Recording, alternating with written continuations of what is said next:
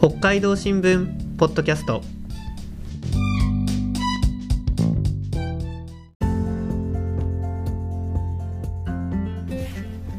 始まりました。北海道新聞ポッドキャスト。今日は火曜日配信のニュースの時間です。デジタル編集担当の藤田夏子と。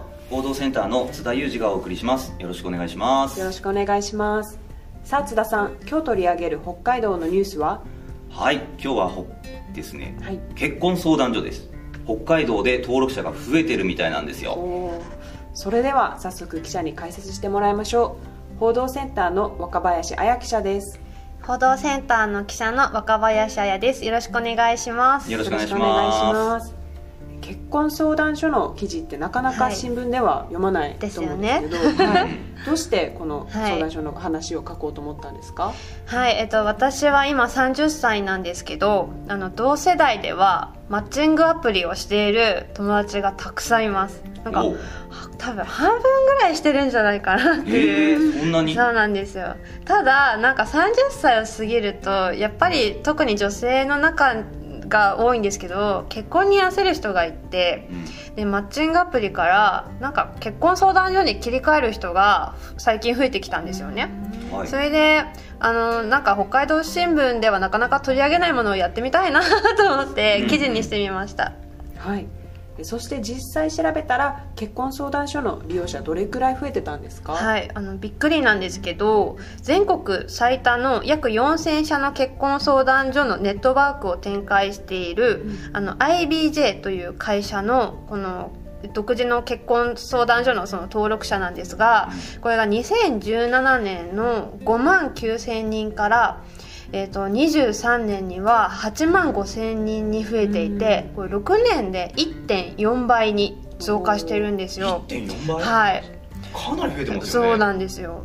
で特にその地方関関東とか首都圏以外の増加がすごい著しく増えていて北海道の登録者はこう2018年から、えー、と22年のこの4年間で4倍に増えてます。4倍、えー。はい4倍 どうしてですかね、はい。えー、とこれコロナ禍で社会不安が高まったことでこの人のつながりを求めて入会する人が増加したようですで過去にはなんか東日本大震災とか、い。その震災きっかけにの時もですね、うん。ちょっと増えたことがあるようなんですがあとあのもう一つの理由としてはマッチングアプリが普及したことでこのアプリの利用者の中でもさらに結婚への真剣度が高い人が結婚相談所に婚活の場を切り替えているそうなんです。あアプリからのはいっていう人たちもいるんですね、アプリでなんか慣れちゃうんですよね。そうやって恋人を探すっていうことに対して。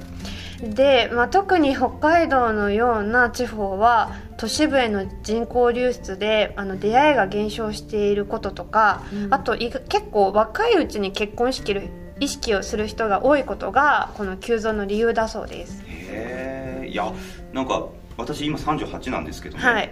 結婚相談所ってうんうん。少し、まあまあ、古いイメージがあるんですよね、はい。でもあの僕の世代でも確かに結婚相談所を通じて結婚した友人っているんですよね。いやでもさっき聞いた話だとアプリもで出会うっていうことも増えてるし、はい別の第三者に抵抗あの紹介してもらうみたいな、はい。そういったことへの抵抗感っていうのが薄れてるんですかね、うん。そうなんですよね。以前はもちろんあの結婚相談所は婚活の最後の砦というイメージが強くてでも今は気軽に利用する人が増えてるそうです。へでまあ実際に私の友達にあの聞いたら、まあ、普通に結婚相談所で旦那見つけたよみたいなノリで軽い。そう軽いあの公言してくれるしてる人がいるんですけどもあの私結婚相談所の記事の前にマッチングアプリの記事を2週連続で配信したんですがお。あの効率的にパートナーを見つけたいっていう人がすごい多いように感じたんですよ。で今何ですか？なんかタイパーとかって言われていますけどお恋愛もそうなんだと思ってですね。であマッチングアプリはただちょっとなんか効率が悪いのはデートするまでにお互いになんかメッセージのやり取りを何回かしなければならない。はい。それが面倒くさいと。えー。で結婚相談所はカウンセラーが自分と相性の良さそうな人を提案してくれるし最初のお見合いの時間や場所もあの何ですかすんなり決めてくれると。で実際に相談所で出会って結婚したカップルにあの話聞いたんですがそういう面倒なやり取りが減って楽だったと。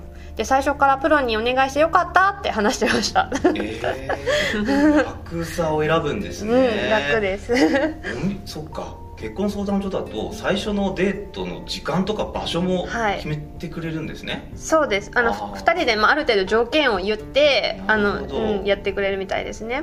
デートまでのこう過はい。程でこの、なんていうんですかやり取りを楽しんだりとか、駆け引きを楽しむってことはもうしないんですね。ですよね。ああもう効率的 はいはい。タイパタイムパフォーマンス、うん。それ重視なんですね。そうなんですよね。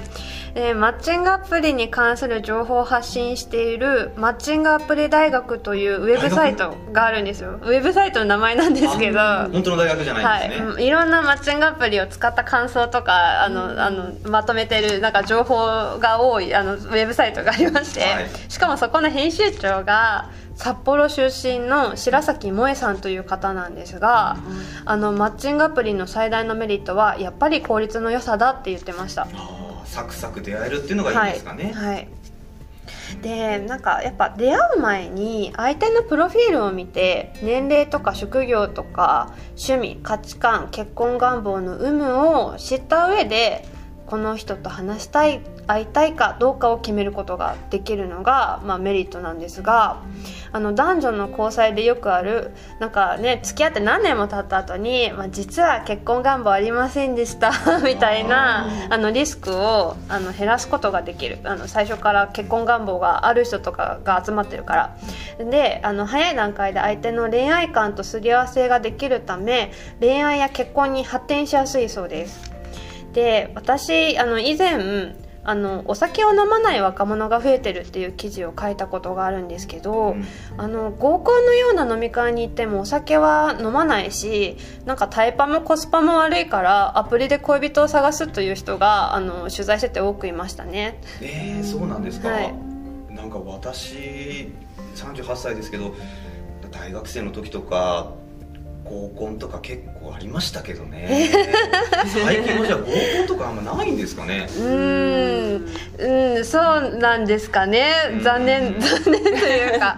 ざ残念かもしれないですね。そうなんですよ。であの取材に応じてくれた若い子たちに話を聞くとやっぱ合コンに行ったことがないっていう人が結構いまして、えでであとはその合コンに2回ぐらい行ったことがあるけどなんかそこにいたのはげ結婚願望がなかった最初からない人だったりとかあとなんか自分の条件とちょっと違うなっていう人もいてなんか2時間ぐらい参加したけどすごい効率悪かったって。やっぱやっぱタイパなんだね、そう話してて面白いなと思いました。はい、出会いも時代によって変わるんですね、はい、変わりますね。ありがとうございました、えー今日紹介した結婚相談所とアプリコンの記事は概要欄にリンクを貼っておくのでぜひ読んでみてください。